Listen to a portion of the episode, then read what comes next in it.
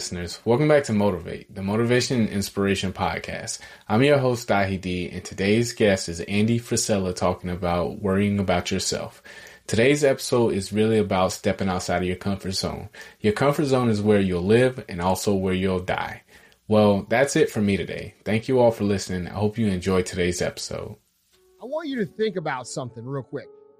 Tell me one thing, one thing in your life that is great that came as a result of being comfortable.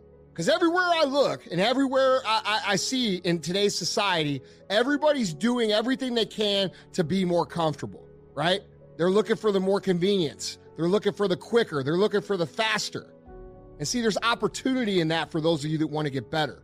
Because I'm going to tell you right now, all the great things in my life all the great things in other high achievers' lives, all the reasons that these successful people that you look up to, that you aspire to be like, are the way they are, have all come from a place of being uncomfortable. That's just a fact. Okay. So understand that when you're trying to avoid the pain, when you're trying to avoid the struggle, when you're trying to avoid the hard things in life, you are actively choosing to be average. You are actively choosing to be mediocre.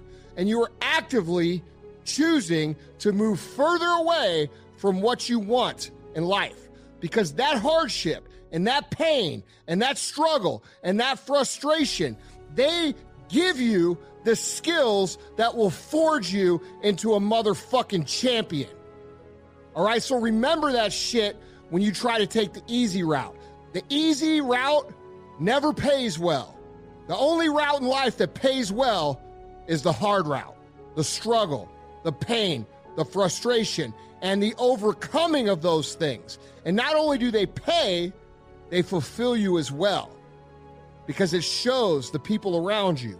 It shows your kids, it shows your brothers, your sisters, your friends, your community what is possible.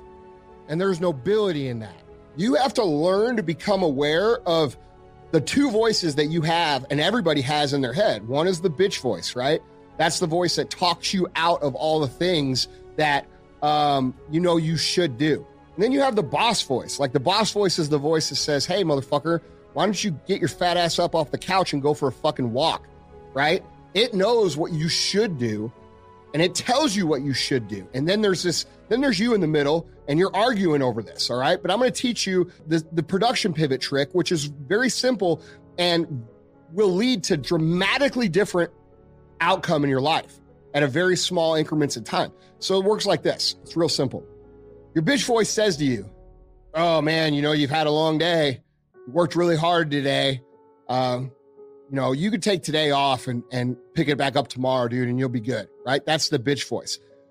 The production pivot is you intercepting that data that's going on in your brain and stopping it right where it is, and then using it as a trigger to actually get up and do the thing that this is telling you not to do. Meaning, if it's telling you to not work out, then what you should do is you should flip it right away and then go do some sort of workout. Now, do you have to go run a marathon? No. But if you get up and you went for a 20 minute or 30 minute walk where you normally would have done nothing, think of what's going to happen over the course of time and what your life will look like even after one year of doing this. Okay, so learning what a production pivot is and learning how to utilize your own thoughts to trigger productive action is one of the biggest competitive advantages you could ever develop in life. Look, man, it is it is really simple, okay? And, and this is the hardest part for people to understand. Your friends that you think are your your homies right now are going to be the people that are likely going to pull you off course, okay? And you know why? Because they're not on the same path that you're on. This is something that most people can never get over. And this is why most people are most people and why most people never achieve the things that they want to achieve because they are too uncomfortable sticking to their own game, to their own plan, and going on their own journey and not listening to Joe and Steve and Mary from the old neighborhood who are still stuck in that old way of thinking, in that old way of living. And guess what? That's not me judging them. That's not, there's nothing wrong with that. They're content. They're probably happy.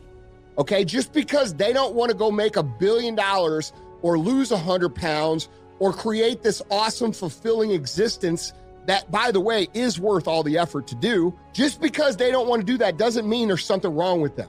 It just means that your nature and their nature are not aligned anymore. That doesn't mean you can't be friends with them. It doesn't mean you can't have a dinner with them. But what it does mean is that you're going to have to get real fucking comfortable sticking to your own plan and telling them no when they want to go out on Friday, Sat, Thursday, Friday, Saturday, Sunday. Okay. This is the truth of success. Most people can't succeed because they can't deal with all the old motherfuckers pulling them off the game plan. That's the bottom line. All right. So if you want to win, whether it's this year or next year or fucking ever, you're going to have to get real comfortable keeping your head on your plan. And it's okay to see these people. You don't have to say, hey, fuck you, because you're not with me. You're either with me or against me. That's not true. The truth is, let people be happy and put the time into making yourself happy. That's what we're going for here. Okay. People have different natures. Not everybody's meant to be a billionaire. Not everybody's meant to be a perfect human specimen physically. Not everybody's meant to be spiritually, you know, woke. Okay? So stop worrying about other motherfuckers and worry about yourself. You'll be a lot fucking happier. The real problem, which by the way, no one ever talks about, is that everywhere we look at society, we celebrate victimhood. We are no longer celebrating people who put in the work. We are no longer celebrating people who overcome. Instead, we are celebrating people who have the saddest story. Instead, we are talking about and competing for the attention about who suffered the most. Well, let me tell you something, guys. You can compete for that your entire life, and nobody's going to bring you a motherfucking thing except a couple likes and a couple bullshit comments that people don't mean. The real winners are still and always will be the people who aren't immune from obstacles, but instead see obstacles as an opportunity to get better. They see this as the path to winning, and they are right. They will always be right. And no matter how much we try to soften the world down for everybody to feel like a fucking winner, not everybody will be.